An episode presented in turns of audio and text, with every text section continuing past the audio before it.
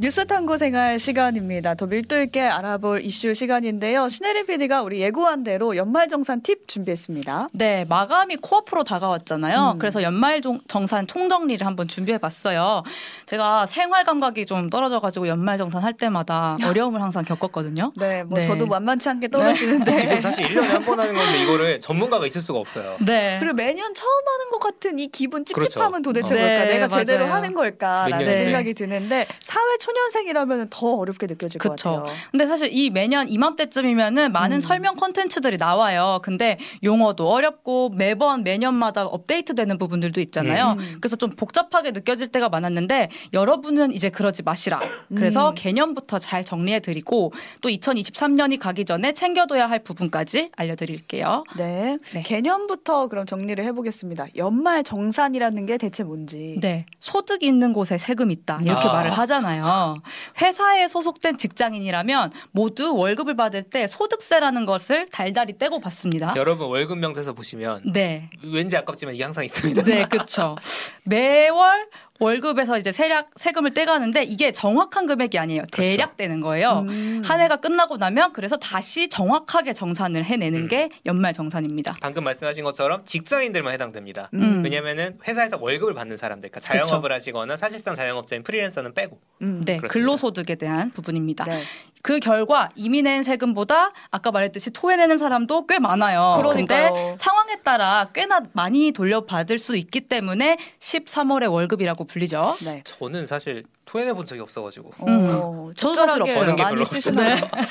소비를 많이 해서 네. 아무튼 네. 연말 정산의 절차가 정확히 어떻게 되는지도 궁금한 게 매번 시간에 쫓겨가지고 네. 다음 다음 누르다 보면은 돼 있거든요. 네. 근데 보통 이제는 좀 많이 서비스가 잘 돼가지고 음. 예전엔 되게 복잡했는데 네. 지금은 국세청 홈택스에서 내 지난 1년의 어떤 소득 지출 내역이 맞아요. 담겨 있는 자료를 딱 떼어다가 회사에 제출을 하면은 그 다음에 이제 뭐 알아서 잘 돼요. 음. 2월 월급에 반영이 되죠. 그 다음 에. 아, 그래서 기대된다. 이 13월의 월급, 2월에 반영되는 그 월급을 어떻게 하면 최대한 많이 받을 것인가 음. 이것이 우리 연말 정산의 목표가 되겠습니다. 네. 그럼 뭘 가지고 정확히 정산을 해보는 거예요, 연말에? 일단 1년 동안 내가 음. 번 돈을 보겠죠. 소득이 그렇죠. 크면 세금을 많이 내는 거고 소득이 적으면 세금을 적게 내는 겁니다. 좋습니다. 근데 여기서 먼저 깔고 가야 될 개념이 있어요. 내 연봉은 소득과 다르다. 야. 연봉이 음. 곧 소득 아니에요? 그쵸. 그런 느낌이 드는데 네. 이 개념만 잡고 가면 사실 연말, 연말 정산이 되게 쉬워지거든요. 아, 이거를 구분 안 하고 그냥 기사에서는 네. 막 써버리니까. 그러니까 그쵸, 그쵸. 일단 회사에서 연말정산 그 원천징수 영수증을 뗄 수가 있잖아요. 그거 한번 떼어 보시면은 양대 축이 있어요. 되게 표가 복잡한데 음. 그냥 축이 왼쪽 오른쪽 이렇게 있거든요. 17번만 봐 이렇게 얘기하는 네, 그런 몇 있어요. 번만 봐 뭐 이렇게 하면 되는데 그게 이제 총 급여와 과세 표준입니다. 네. 두 가지 축. 네. 먼저 총급여 축을 볼게요. 네. 총급여가 아까 이제 우리 뉴스 소개할 때도 나왔지만 이게 바로 우리가 생각하는 그 연봉에 가장 가까운 개념이에요. 음. 만약에 이제 A, B가 있다고 쳐요. 이들이 이제 직장인 동 직장 동기인데 어, 월급을 동일하게 세전 250만 원 정도 받는다. 음. 그 다음에 둘 다 일도 비슷하게 잘했어요. 그래서 성과급도 동일하게 200만 원 받았어요. 네. 그러면은 곱하 이제 250 곱하기 12 해서 200까지 더했을 때 연봉이 세전으로 3,200만 원이 됩니다. 연봉 똑같네요. 3,200. 네. 네. 근데 이제 이게 이게 이제 세전 연끌 연봉 우리가 속히 말해 소, 위 말해서 네. 하는 건데 총급여는 여기서 뭐가 하나 빠져요. 비과세 소득이라고 말 그대로 세금을 걷지 않겠다. 음. 그런 항목이 월급에 존재를 하거든요. 가끔 있어요. 어, 떤 네. 게 그래요?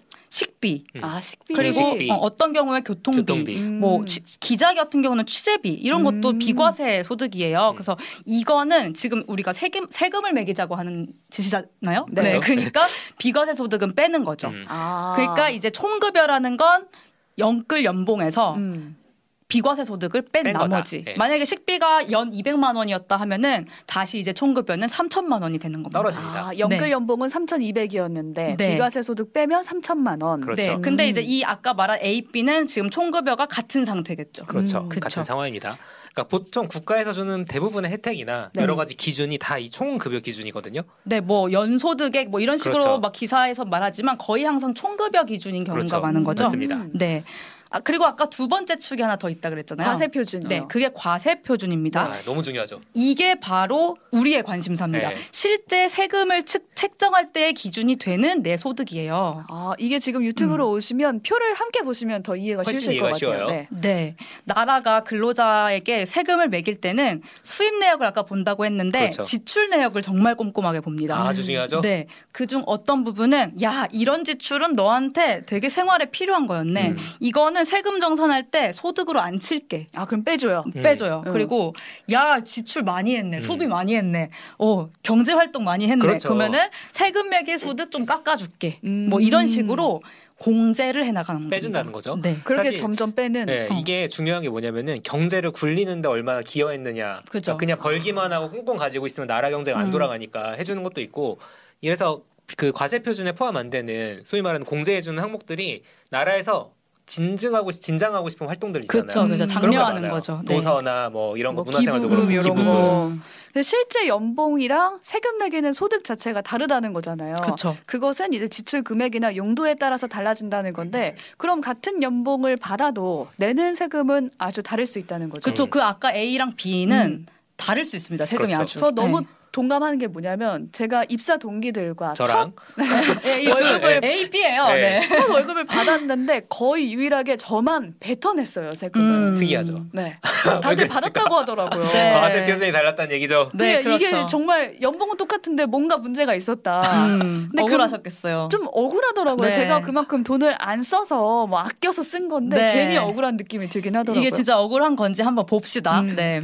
총급여는 동일하지만 아까 말씀해 그렇죠. 해주셨듯이 과세 표준은 정말 천지차일 수 있고요. 그래서 이제 그 어, A보다 B가 엄청 과세 표준이 적은 이제 지출을 했다면 그러면 이 B처럼 실제 세금 매기는 소득을 아주 작게 만들어 보자가 우리 이제 어. 연말정산의 아주 중요한 목표입니다. 그렇죠. 네. 네. 그럼 B가 어떤 공제를 받은 건지 그 내역을 봤으면 좋겠어요. 그렇죠. 계속 A, B로 봅시다. 이 비율을 음. 듣게요. 네. 국가가 일단 어, 야, 월급쟁이들 너네 진짜 벌어먹고 사느라 고, 수고했다. 이러면서. 그래, 유리지가. 네, 모두한테 일단 공제를 한번 해줘요. 어. 총급여에 비례해서 해줘요. 민주주의적이죠. 음. 그럼 A랑 B가 총급여가 같다 그랬잖아요. 음.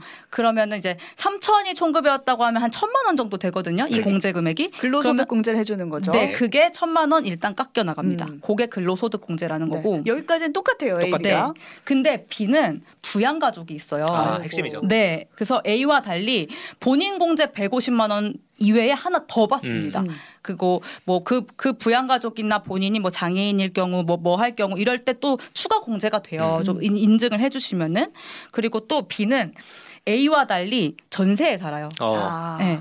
A는 이제 그 얹혀 살거든요. 부모님 부모님한테. 부모님. 근데 이제 B는 전세에 살아서 전세 대출을 받고 다달이 이자를 갚고 있어요. 음. 그럼 요런 것도 특별소득 공제라고 해서 최대 400만 원 까지 그 소득에서 제해주거든요. 그렇죠. 그럼 B는 또 또 또 있는 게 B는 어, 가족이 있는 만큼 그렇죠. 또 자기가 혼자 사는 만큼 아니 혼자래. 어, 가, 어, 가족이 따로 음, 있고 네. 또 전세에 사는 만큼 소비를 A보다 좀 많이, 많이 해요. 그렇죠. 나간 돈이 많죠. 아, 독립하면 아주 난리죠. 그렇죠. 막 신용카드를 많이 음. 써서 음. 또 전통 시장에 또 많이 가서 뭐뭐 뭐 장보기도 하고 또 음. 문화 생활도 좀 하고 뭐 이런 식으로 소비를 많이 그렇죠. 했을 때 아까 말했듯이 장려를 하는 부분이기 그렇죠. 때문에 국가가 경제 성장에 일조했다 이렇게 공제를 더 해 줍니다. 어. 네. 자 그러면 어떻게 됩니까 결과가? 이렇게 쭉쭉쭉쭉 공제가 되면서 비의 소득이 그 세금 매기는 소득이 팍팍 깎여서 A와 B가 차이가 굉장히 커지죠. 아. 어, 지금 이 화면으로 음. 보면은 과세 표준이 A는 1,900만 원이고 B는 공제를 받아서 1,500만 원까지 내려오네요. 네, 연봉이 같은데도 400만 원의 과세 표준 차이가 나게 되는 그러니까. 거죠. 그 최종 매겨진 과세 표준의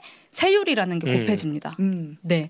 이 둘은 총급여를 보니까 어 지금 15%가 세율 구간이에요. 그렇죠. 네. 그래서 1,500만 원 곱하기 15라고 해볼게요. B가 1,500만 원이 과세 표준이었으면 그러면은 세금 한 225만 원 떼는 그렇죠. 거고 음. 그리고 A는 1,900만 원에 15% 한인 거니까 285만 원, 60만 아. 원이나 세금이 차이가 세금이 나는 겁니다. 60만 원 차이가 어, 나. 네. 연봉이 같은데. 네.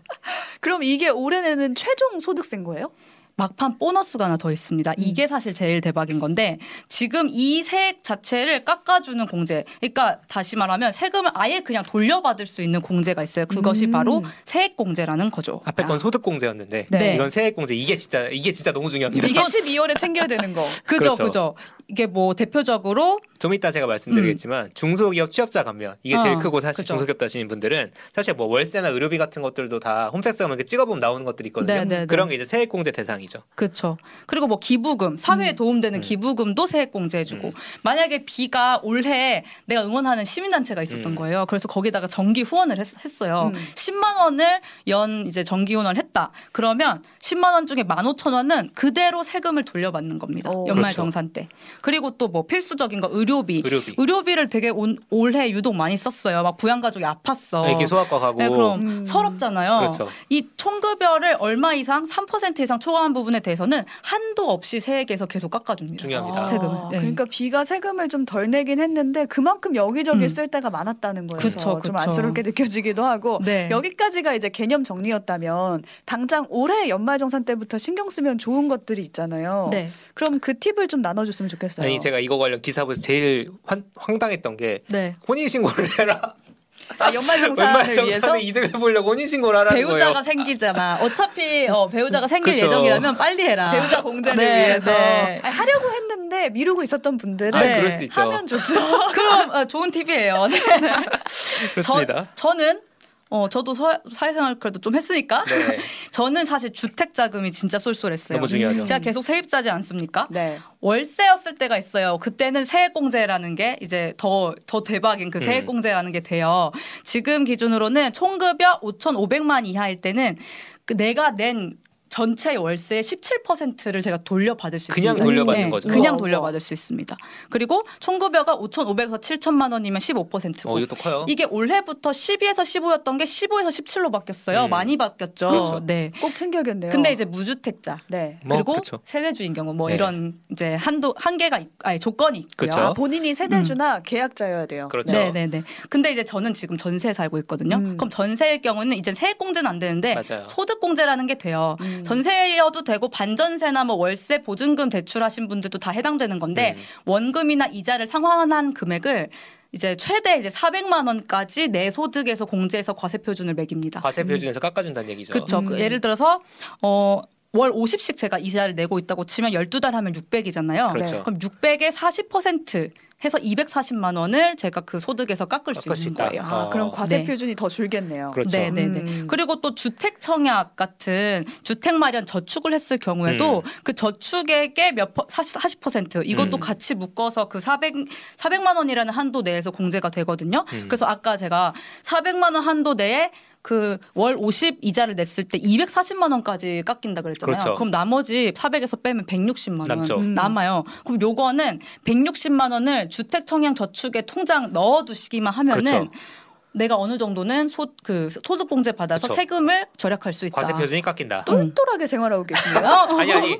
저 이거 계산해가지고 주택 청약에 돈 넣어요. 어 진짜? 진짜요? 네. 이거 무서운 사람이. 네 이자 많이 올랐잖아요 요즘. 엄청 많이 올랐죠. 그러면은 내가 청약 저축에 넣어둬야 되는 돈이 좀 줄어도 되는 거죠. 야 어, 이거 저 집에 가서 계산해봐야겠네. 네 계산 한번 해보세요. 여러분 해보세요. 네. 똘똘하게 살아가세요. 네. 저 이제 좀 달라졌거든요. 네. 네. 자 그리고 뭐. 지금 중소기업 다니시는 분들 주목하셔야 음, 됩니다. 청년들 음. 특히 소득세 감면이 있어요. 음. 그러니까 세금 감면 말씀드린 건 세액, 네, 네. 세액을 깎아주는 건데 여기서 청년의 기준이 뭐냐? 음. 근로계약일 기준으로 내가 여기 회사 다니겠다 근로계약 체결한 기준으로 만 15세에서 만 34세, 음. 만 34세 미만이신 분들이죠. 네. 그 중소기업에 취업한 시점부터 5년간 소득세 90%를 감면해 줍니다. 그렇죠. 세죠. 네. 세액공제 직전 세액이 100만 원이다. 네. 그러면 90%인 90만 원을 그냥 돌려줘요. 음. 아. 이게 진짜 큽니다. 이거 꼭 챙겨야 돼요. 그럼 그럼 내가 월세도 엄청 많이 돌려받게 생겼으면은 계속 한도가 계속 그렇죠. 별도니까. 아니지 아니지 네. 한도가 있지 않아요? 한도, 아 한도는 어, 있죠. 어, 한도는 한... 어디까지냐?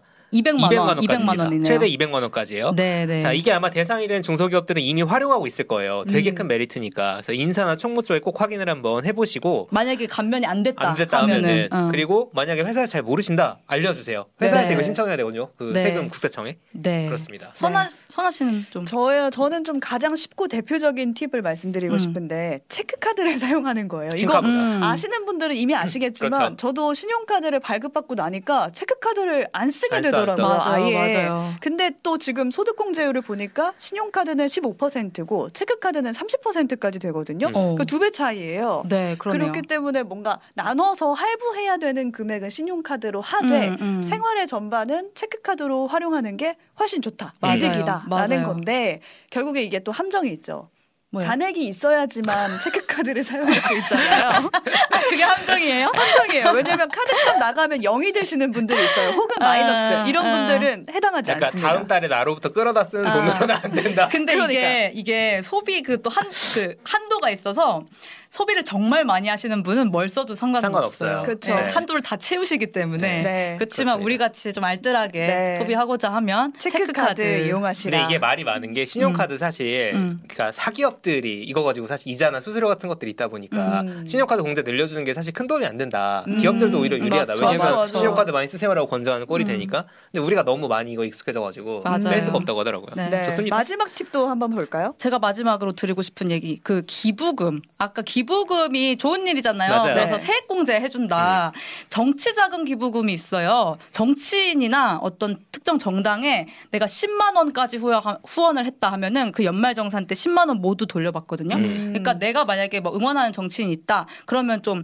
시민의 권리로서 이거를 행사하시면은 그 정치인한테 도움이 될 거고 혹은 정당. 음. 그리고 또 고향사랑 기부금 올해부터 네. 네. 올해부터 됐어요. 광고 들었어요. 그러니까 지역에 내가 기부를 할 수 있는 음. 거예요. 응원하는 지역에. 그러면 이것 또한 10만 원까지 10만 원 전부 다 돌려받을 수 있고 여기에 이제 행사까지 합니다. 그렇죠. 이거를 행사할 경우에 그러니까 그 할, 기부를 할 경우에는 3만 포인트가 주어져요. 그럼 13만 원 이득이네요. 그죠, 그죠, 그죠. 나한테는 3만 원 이득이 음. 딱 되는 건데 음. 그러면 이거 꼭 해, 하셔야겠죠. 그냥 그렇죠. 공짜니까. 그리고 안 입는 옷. 물품 이런 거 뭐 아름다운 가게, 음. 옷캔, 뭐 굿윌 스토어 막 이런 식으로 좀 기부를 할 수 있는 어떤 가게들이 있잖아요. 그렇죠. 거기서는 그 이제 이제 돈을 주진 않지만 대신 어떤 기부금 영수증을 줘요. 오. 이것이 바로 세액 공제에 해당이 돼요. 그렇죠. 교회 헌금도 맞아요. 맞아요. 종교 단체도 네. 해당이 됩니다. 되고요. 네. 네.